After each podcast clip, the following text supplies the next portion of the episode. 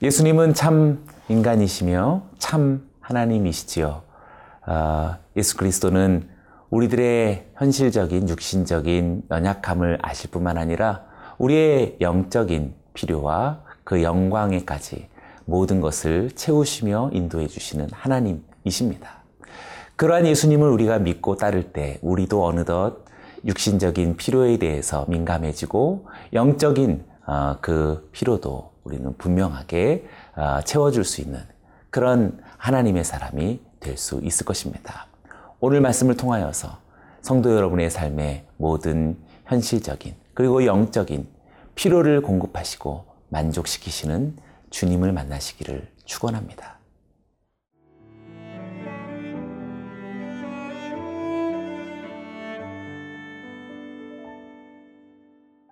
마가복음 6장 30절에서 44절 말씀입니다.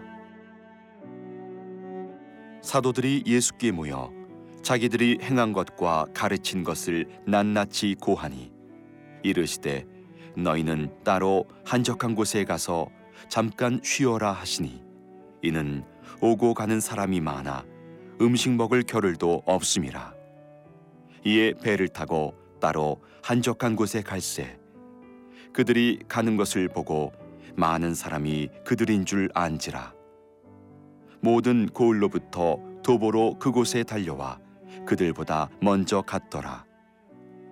예수께서 나오사 큰 무리를 보시고 그 목자 없는 양 같음으로 인하여 불쌍히 여기사 이에 여러 가지로 가르치시더라. 때가 저물어 가매 제자들이 예수께 나와 여짜오되 이곳은 빈들이요 날도 저물어 가니. 무리를 보내어 두루 촌과 마을로 가서 무엇을 사 먹게 하옵소서. 대답하여 이르시되 너희가 먹을 것을 주라 하시니 여짜오되 우리가 가서 이백 데나리온의 떡을 사다 먹이리이까? 이르시되 너희에게 떡 몇 개나 있는지 가서 보라 하시니. 알아보고 이르되 떡 다섯 개와 물고기 두 마리가 있더이다 하거늘. 제자들에게 명하사 그 모든 사람으로 때를 지어 푸른 잔디 위에 앉게 하시니 때로 백 명씩 또는 오십 명씩 앉은지라. 예수께서 떡 다섯 개와 물고기 두 마리를 가지사 하늘을 우러러 축사하시고 떡을 떼어 제자들에게 주어 사람들에게 나누어 주게 하시고 또 물고기 두 마리도 모든 사람에게 나누심에 다 배불리 먹고 남은 떡 조각과 물고기를 열두 바구니에 차게 거두었으며 떡을 먹은 남자는 오천 명이었더라.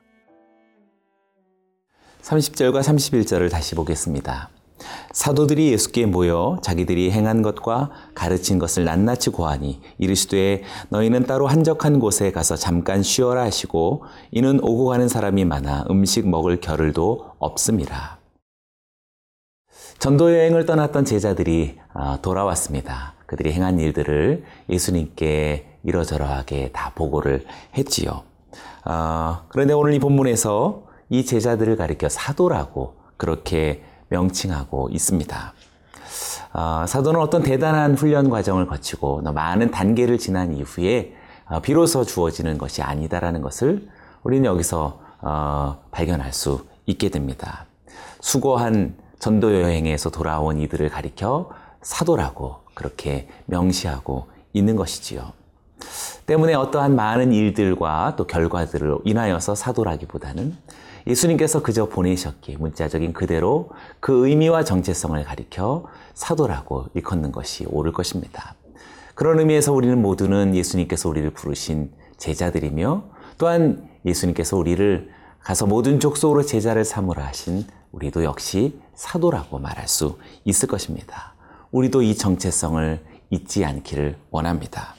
그러하기에 어, 이 어, 제자로서 사도인 아, 전도 여행을 떠난 이들이 지팡이와 10만 가졌다라는 사실을 우리는 잊지 말아야 할 것입니다. 어, 이렇게 수고하고 돌아온 어, 사도들에게 예수님은 그들의 피로를 어, 직감하셨습니다. 그들에게 한적한 곳으로 가서 쉬라고 하시고 음식도 먹으라고 그렇게 권하셨습니다. 지치고 피곤한 사도들의 심신의 형편을 잘 아시고 그들을 배려하고 계시는 예수님의 따뜻한 마음을 발견하게 됩니다. 우리 각자에게도 어, 이렇게 잠시 한적한 곳에서 쉼과 안식을 우리는 취해야 할 것입니다. 또한 예수님께서 사도들의 현실적인 필요를 어, 민감히 알고 있다라는 것을 우리가 기억한다면 어, 우리 자신뿐만 아니라 우리와 함께하는 많은 이들의 적절한 안식과 쉼, 그 현실적인 필요에 대해서 우리는 존중하고 그것을 배려해야 할 것입니다.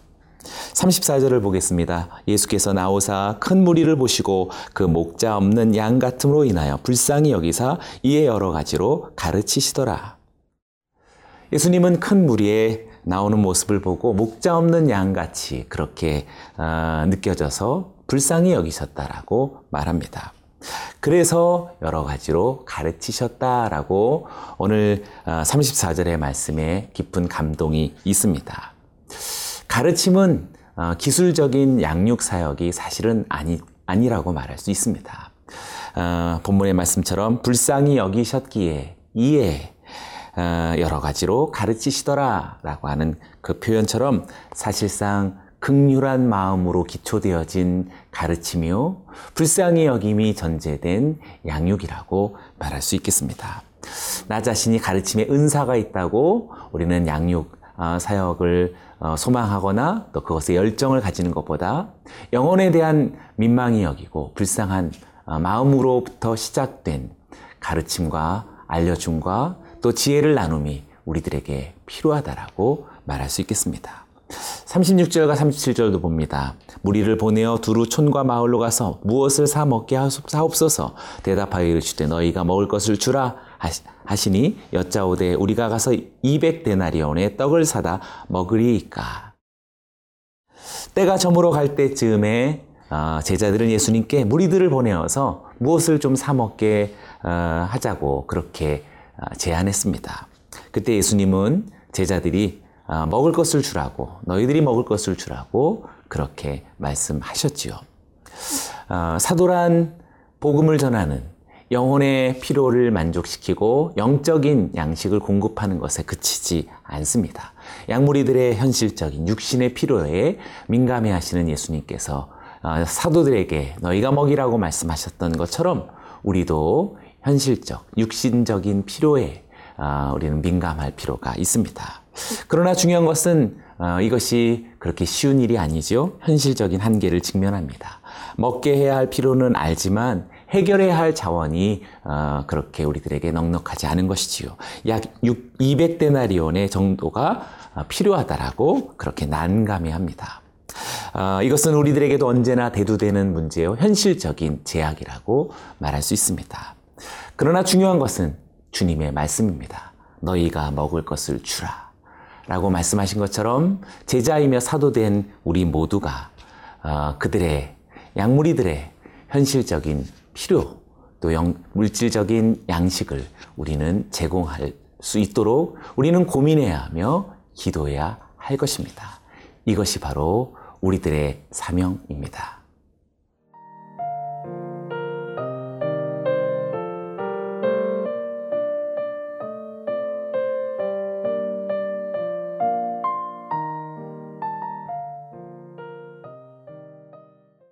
38절의 말씀을 다시 봅니다. 이르시되 너희에게 떡 몇 개나 있는지 가서 보라 하시니 알아보고 이르되 떡 다섯 개와 물고기 두 마리가 있더이다 하거늘.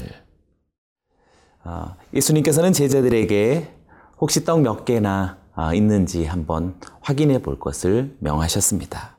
아, 그래서 떡 다섯 개와 물고기 두 마리가 있었다라고 그렇게 말합니다. 요한복음에 의하면 어떤 한 소년이 가지고 있었던 어, 그런 것이지요. 어, 우리는 여기서 이제 예수님께서 어, 많은 양무리들의 현실적인 또 물질적인 그런 필요들을 채우시는 일에 행하는 일들, 그 일의 원리를 우리는 발견하게 됩니다. 기적이라고 말하는 예수님이 행하시는 기이한 표적은 어, 어떤 무작정 일어나는 어, 그런 기계적인 결과가 아닙니다. 누군가의 어, 작은 헌신, 누군가 진정성 있는 아, 자기의 것을 어, 드리는 그 헌신을 기초로 해서 나타나는 인격적인 것이라고 말할 수 있겠습니다. 우리가 현실적인 필요에 민감하여서 그것을 제공하려고 하지만 현실적 제약이 너무나 아, 많을 때 우리는 하나님의 도우심을 구해야 합니다. 그러나 무작정 하나님의 구, 아, 도우심을 구하는 것이 아니라 어디인가 소중한 헌신을 우리는 주목하고 또 기도해야 하고 스스로 헌신을 그렇게 자처해야 할 것입니다. 그 위에 하나님은 놀라운 기적과 위대한 나라의 일들을 행하실 것입니다. 39절과 40절을 봅니다. 제자들에게 명하사 그 모든 사람으로 때를 지어 푸른 잔디 위에 앉게 하시니 때로 100명씩 또는 50명씩 앉은지라. 예수님은 어, 이 많은 무리를 푸른 잔디에 어, 여러 그룹으로 그렇게 앉게 하셨죠. 100명 또 50명씩의 그룹으로 듬성듬성 앉아 있는 어, 멋진 광경이 펼쳐집니다.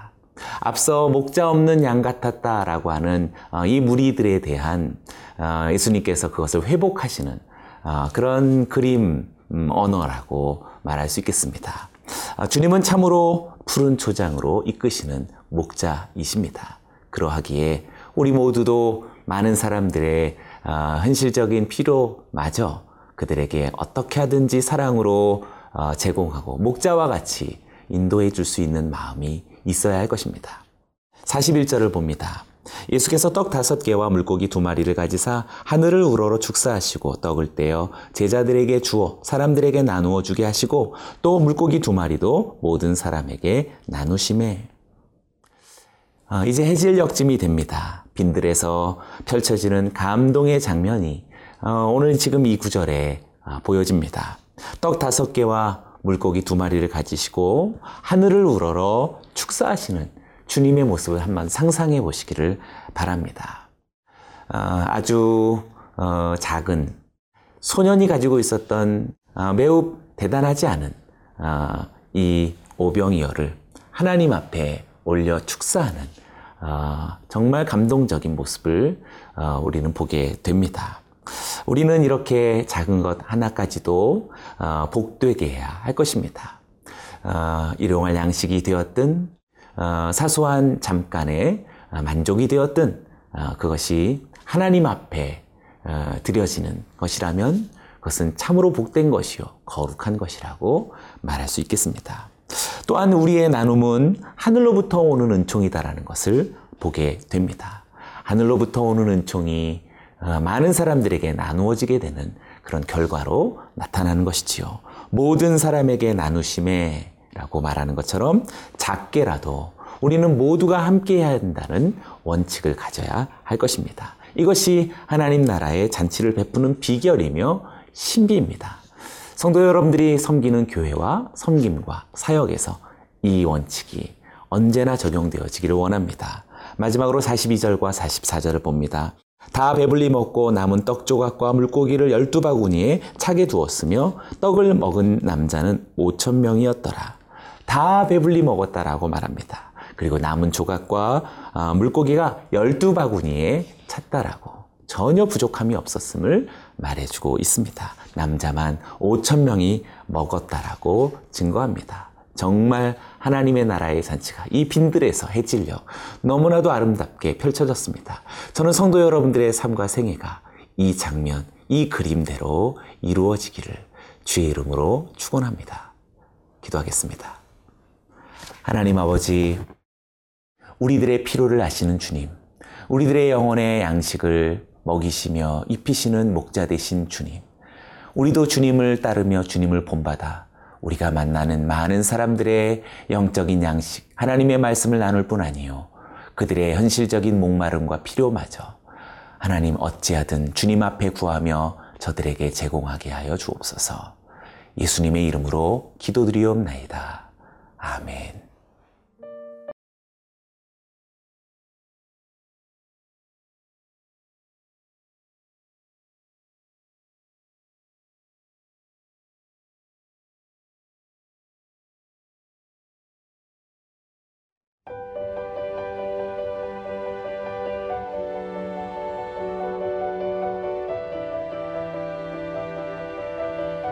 세상에는 수많은 교회들이 있지만 더 깊이 있는 말씀 강해를 찾기 위해 크기로만 교회를 선정하지 않습니다.